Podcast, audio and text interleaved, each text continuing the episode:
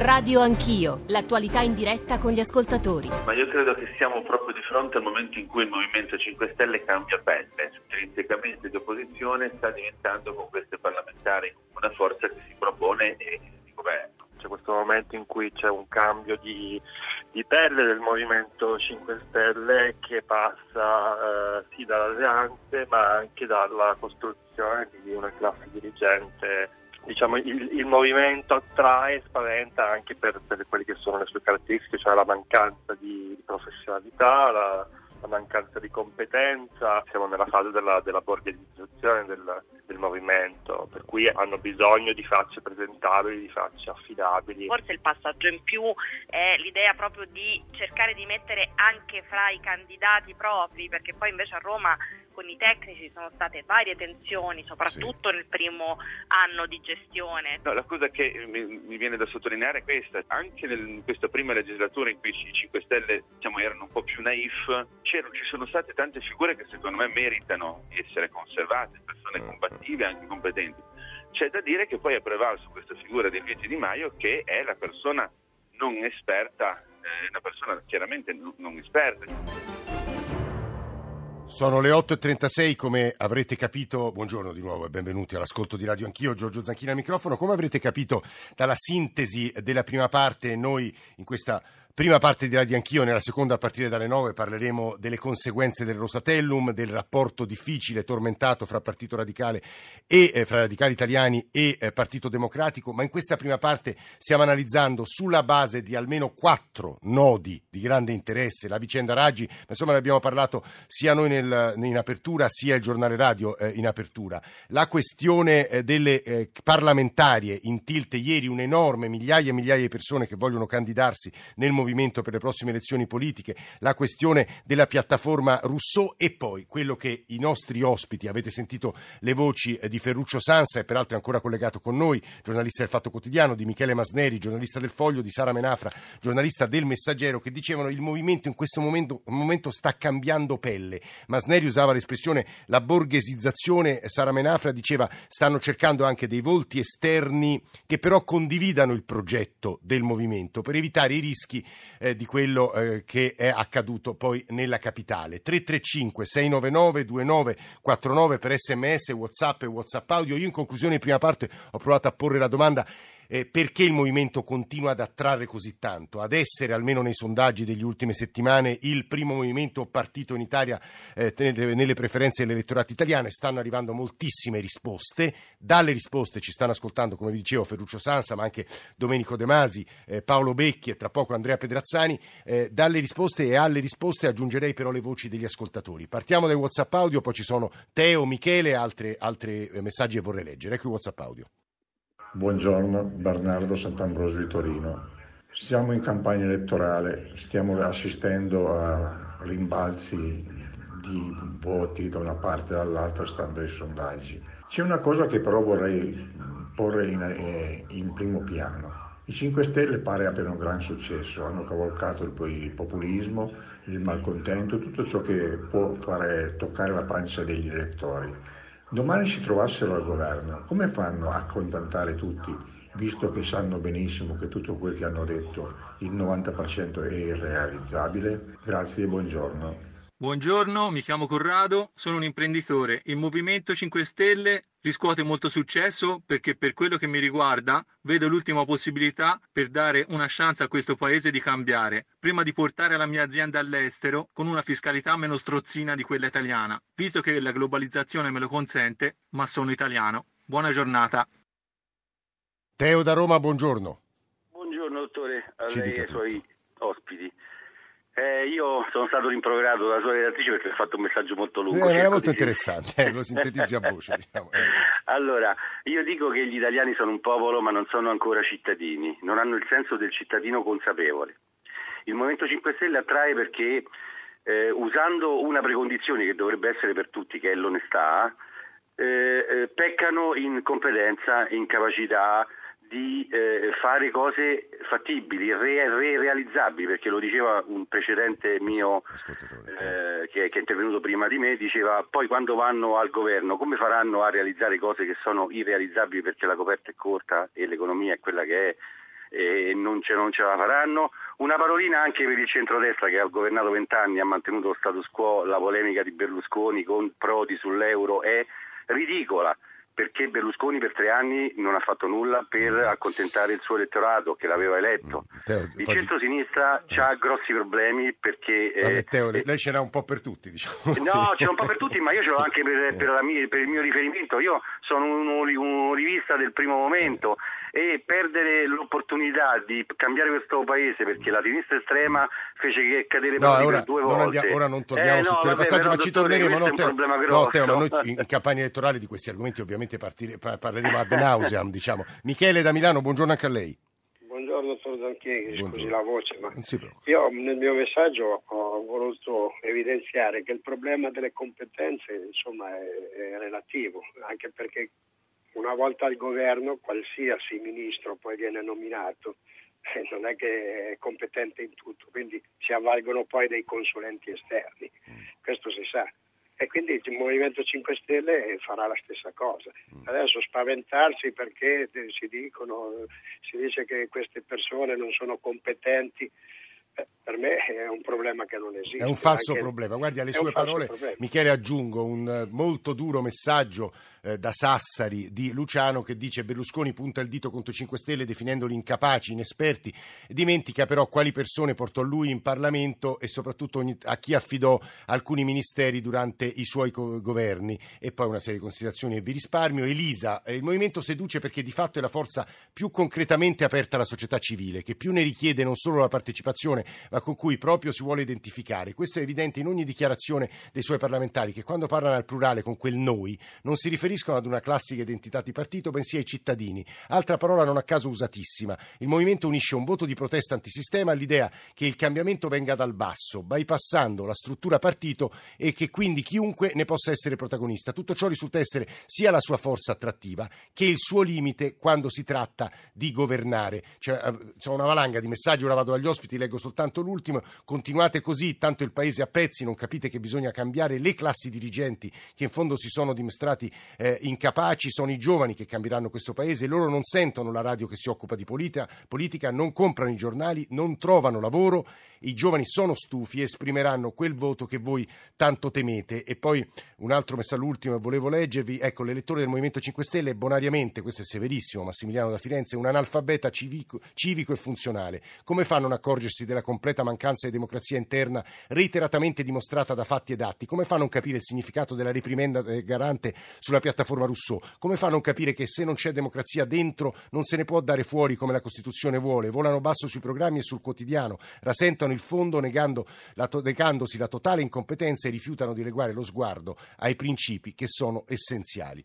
Allora, ah, qui c'era, scusate, Gilberto dalla provincia di Forlì e poi vado da Sansa, De Masi, eh, Becchi e Pedrazzani, scusate. Eh, Gilberto, buongiorno. Buongiorno a lei e eh. agli ascoltatori, telefono da Sarsi nella provincia di Forlì. Vada. Niente, io sono pensionato a una certa età e prov- prima votavo altri partiti. Mm.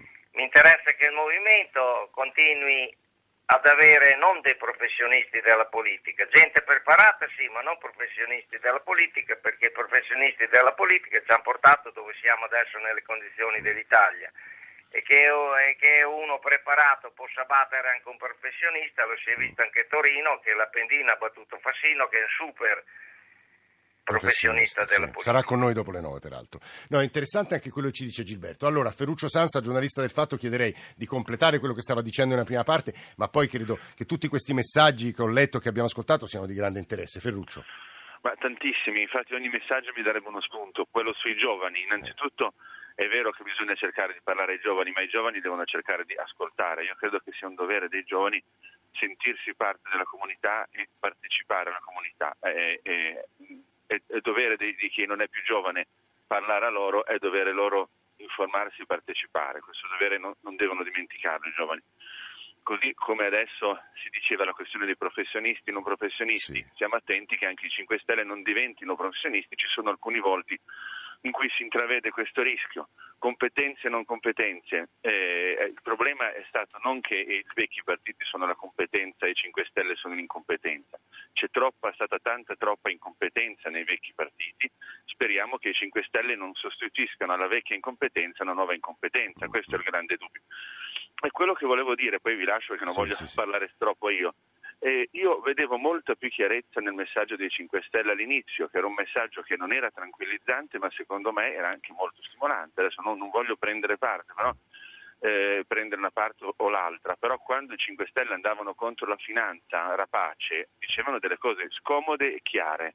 Quando parlavano di ambiente, dicevano cose scomode e chiare. Adesso che vogliono tranquillizzare che Di Maio va a Cernobbio e va in America, io vedo molta meno chiarezza, e una di queste poche sintomi di questa poca chiarezza la vedo nel fatto che i cinque Stelle si aprono sia alle alleanze, ma io che voto vorrei sapere con chi potrebbero allearsi. Ora, sono passati, diciamo, i tempi in cui, dicono loro, si, si divideva la, la politica tra destra e sinistra. Va bene, non dividiamo più tra destra e sinistra, però esistono diverse visioni della vita, per esempio sulla questione sì. dell'accoglienza dei migranti. Io vorrei sapere chiarezza su, su, su quei punti, sì, mm, perché non dice... so da che parte potrebbero schierarsi su sì. temi chiave della nostra visione della vita i cinque Stelle. Eh, eh, credo che una delle risposte possibili, ma insomma ci aiuteranno De Masi, Becchi e Pedrazzani, sia che questa ambiguità su temi nodali sia proprio funzionale alla eh, capacità attrattiva dal punto di vista dei voti. Un intellettuale ma che considera... non si può piacere a tutti, ecco, io credo nella vita. Che i cinque Stelle debbano capire che non si può piacere a tutti. Eh, Domenico De Masi è un intellettuale emerito di sociologia del lavoro, considerato vicino al Movimento cinque Stelle. Stamane sui giornali eh, si dice che probabilmente verrà candidato, lui credo continui a smentire. Professor, benvenuto, buongiorno. Buongiorno, buongiorno a voi. Ci aiuti un po' a mettere ordine fra tutte le cose che abbiamo ascoltato da, appunto, dai nostri ascoltatori, anche le ultime parole di Ferruccio Sansa, competenza, incompetenza, novità, rottura, antisistema. Comunque resta il fatto che stanno quasi al trenta per cento, almeno nelle preferenze che esprimono nei sondaggi gli italiani. Professore. Beh, anzitutto smentisco che io mi presenti no, eh. i, i, con qualsiasi partito, mm. non, sono un intellettuale, non un politico. Quindi nemmeno se Di Maio non, glielo non, chiede nell'uninominale no, un collegio no, no, sicuro no, assolutamente. A Napoli. Non, non, non credo che me lo chiederebbe perché ho ottanta anni ah, beh, e quello è un partito giovane che deve puntare sui giovani. Eh, Berlusconi è più vecchio di lei. eh, infatti fa male a ripresentarsi. Eh, eh. Dunque, no, mi diceva del movimento. Sì. Io da sociologo sono... ovviamente interessato a capire cosa sta succedendo in Italia da quel punto di vista lì. Cioè, in cinque anni un movimento è riuscito ad arrivare al trenta per cento ed è riuscito a dare la sua leadership a un ragazzo di trentuno anni. Bene, questo è un fatto abbastanza anomalo, anzi sicuramente anomalo in Europa, e quindi va, va studiato. Mi sembra che le spiegazioni che si diano, che sono tutti arrabbiati, che sono tutti stupidi, che sono tutti incompetenti, eh, sia, sia semplicistico. Mi pare che il trenta per cento di italiani stupidi, incompetenti, arrabbiati sia una percentuale troppo, troppo alta. Credo che il movimento abbia una serie di appeal. Uno è quello di essere un movimento giovane, uno è quello di eh, protestare su alcuni punti comunque chiari, per esempio il reddito di cittadinanza è una loro battaglia che ora in qualche modo scimmiottano anche gli altri, ma loro ne hanno la primogenitura. E in secondo luogo questo loro battere sulla onestà eh, che gli altri non fanno. Insomma, ho letto il, eh, il loro proclama, diciamo, etico, eh, sì. eh, è pieno di parola trasparenza, onestà, eh, eccetera. E c'è anche ormai la competenza. Si, si, si, ehm, si ripete più volte eh, nel loro codice etico che il, i prossimi candidati devono avere delle, delle competenze. Il loro, la loro forza sta poi nella debolezza degli altri. In questo momento c'è un discredito generale degli altri partiti. A proposito della competenza, per esempio, io sono stato preside di una grossa facoltà qui della Università La Sapienza, la facoltà sì. di quindicimila studenti, e, e ho, ho subito uh, molte, molte riforme incompetenti da fatte parte. da ministri della pubblica istruzione assolutamente improvvisati. Mm, eh, mm, guardi, professore, que- quello che sta dicendo lei è piuttosto interessante, credo, anche perché eh, trova eco in molti messaggi, laddove, ad esempio, uno per tutti che leggo: auguriamoci solo che non falliscano anche loro, perché per molti di noi rappresentano l'ultima speranza. In alternativa andrebbero, non dico al potere, ma prenderebbero tanti voti eh, gli estremisti. Questo dato mi permette, poi andiamo dal professor Becchi, che conosce nei suoi gang angoli più intimi, il movimento, anche le dinamiche attraverso le quali si espleta la democrazia diretta, la piattaforma Rousseau, perché Andrea Pedrazzani, che insegna, che lavora all'Università di Bologna eh, a scienze politiche, eh, che soprattutto eh, sulla rivista del Mulino e in un saggio curato da eh, Corbetta ha molto lavorato sull'elettorato e sul, sul chi vota. Movimento cinque Stelle può aiutarci soprattutto sul nodo. Sono soprattutto i giovani. Pedrazzani, buongiorno, benvenuto a votare Movimento cinque Stelle. Eh, sì, diciamo in parte, in parte il Movimento cinque Stelle in realtà ha una grande capacità di raccogliere consensi eh, presso segmenti disparati della, della, della società. Se scomponiamo l'elettorato cinque Stelle per categorie sociali, che queste siano età, eh, professione, condizione lavorativa, ci accorgiamo che c'è una grande eterogeneità. Quindi mh, è vero che i voti, i giovani votano cinque Stelle, ma non solo i giovani sono propensi a votare cinque Stelle. Per esempio, dai dati che abbiamo eh, analizzato anche in una prospettiva um, diciamo, eh, storica, per, per la, mh, la, sì. la, la, la, la messa di dati storica che, che ci ha consentito studiare, quindi dal, dal duemiladodici circa oggi, in avanti, sì. possiamo dire che eh, i giovani votano cinque Stelle, ma i cinque Stelle raccolgono grandi consensi fino ai cinquantacinque anni di età eh. e eh, in realtà eh, l'unica vera categoria che resta eh, diciamo, impermeabile al messaggio cinque Stelle è quella dei pensionati. Perché? Perché hanno paura del movimento? Paura, insomma, non, non si fidano del movimento, ad esempio, secondo lei, Pedrazzani? Eh, secondo, secondo i nostri dati la, la, la risposta sta un po' nella nel probabile eh, attaccamento di questa categoria, di questo segmento al, al, ai partiti più tradizionali, in particolare al P D, in parte anche al P D L.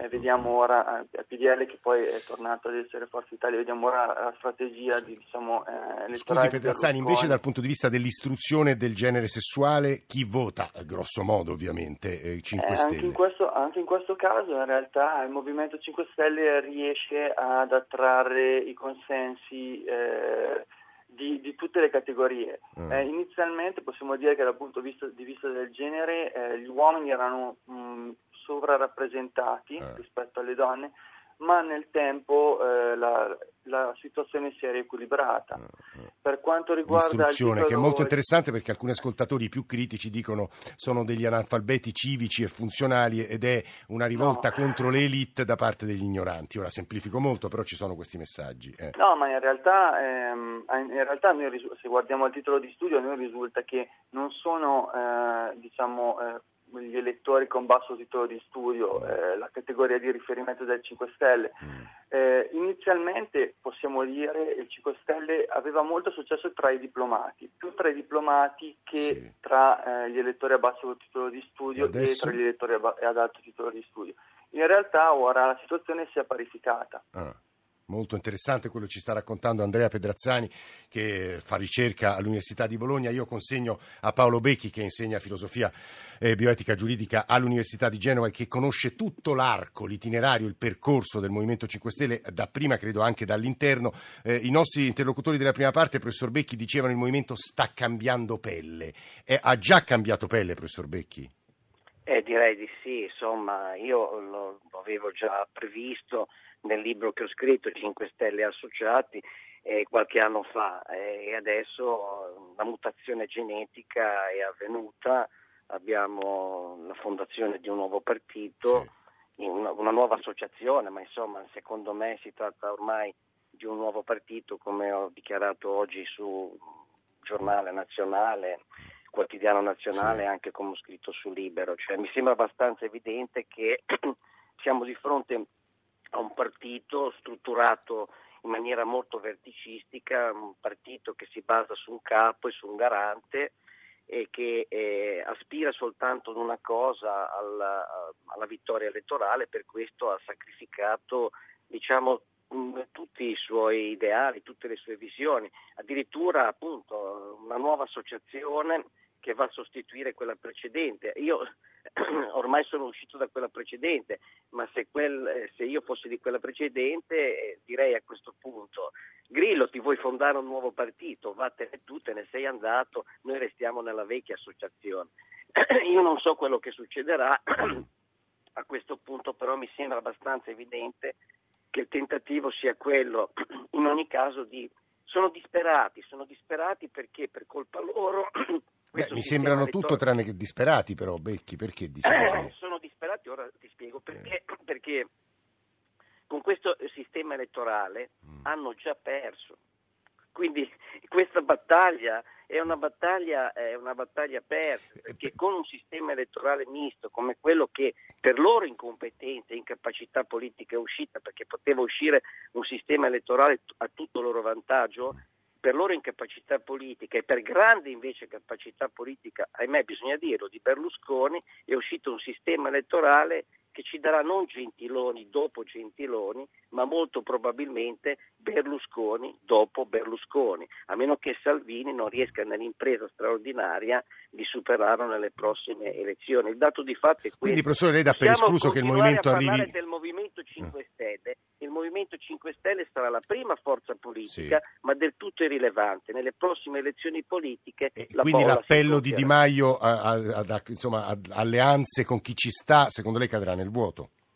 Ma certamente, perché il, il Presidente della Repubblica dovrà dare il primo incarico non alla prima forza politica con questo sistema elettorale, ma alla prima coalizione, e il centrodestra, mentre, for, mentre il Movimento cinque Stelle eh, è sull'onda del trenta per cento, il, il centrodestra è già... sta superando sì, settantacinque, già il quaranta per cento, sì. Quindi è del tutto evidente che il Presidente della Repubblica non potrà dare l'incarico a Di Maio, perlomeno il primo incarico, lo dovrà dare a chi di fatti ha vinto le elezioni, e vinto le elezioni è non la prima forza politica, ma la prima coalizione, ma la prima coalizione esattamente come nel duemilatredici. Mm, mm, professor Becchi, no, lei, sta, lei è stato molto chiaro, mi permetta soltanto, rilevando Prego. Che arrivano valanghe di messaggi, devo dire che non, eh, ai quali non riusciremo a dare corso, poi parleremo, come vi ho detto, di Radicali, di Partito Democratico, delle conseguenze, degli effetti sull'offerta politica del Rosatellum, e eh, Becchi ha cominciato a introdurre questo argomento, però di chiudere con Domenico De Masi, riprendendo, se vuole, abbiamo un minuto e mezzo, quello che diceva Becchi, ma anche rispondendo all'obiezione che poneva Sansa, e cioè su certi punti devono dire con chi si alleerebbero e che posizioni hanno, per esempio per tutti, finanza, migrazioni, De Masi, non si può restare, restare ambigui. Ma noi nell'analisi di voto abbiamo sentito la differenza tra uh, maschio e femmine, la differenza tra uh, vecchi e giovani, sì. Non abbiamo sentito la differenza tra poveri e ricchi. Eh, se uno guarda la geografia del voto della volta eh, scorsa, bravo, bravo, per esempio qui a Roma eh, i, i cinque Stelle hanno vinto in periferia, mentre il P D ha vinto ai Parioli al centro, stessa cosa a Milano. Quindi io credo che la realtà sia questa: si aggrappano a cinque Stelle le persone che sanno di avere in cinque Stelle la voce, la difesa dei, dei, dei, dei più svantaggiati.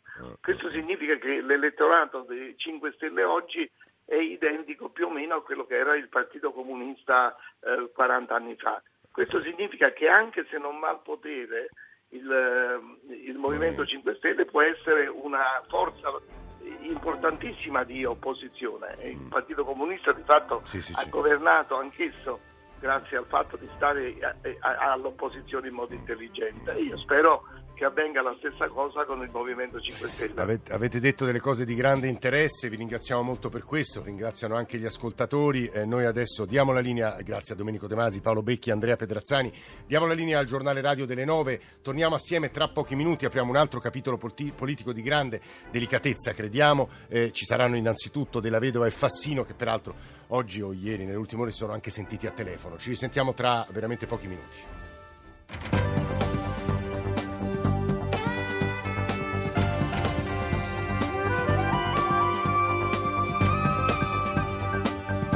Rai Radio uno.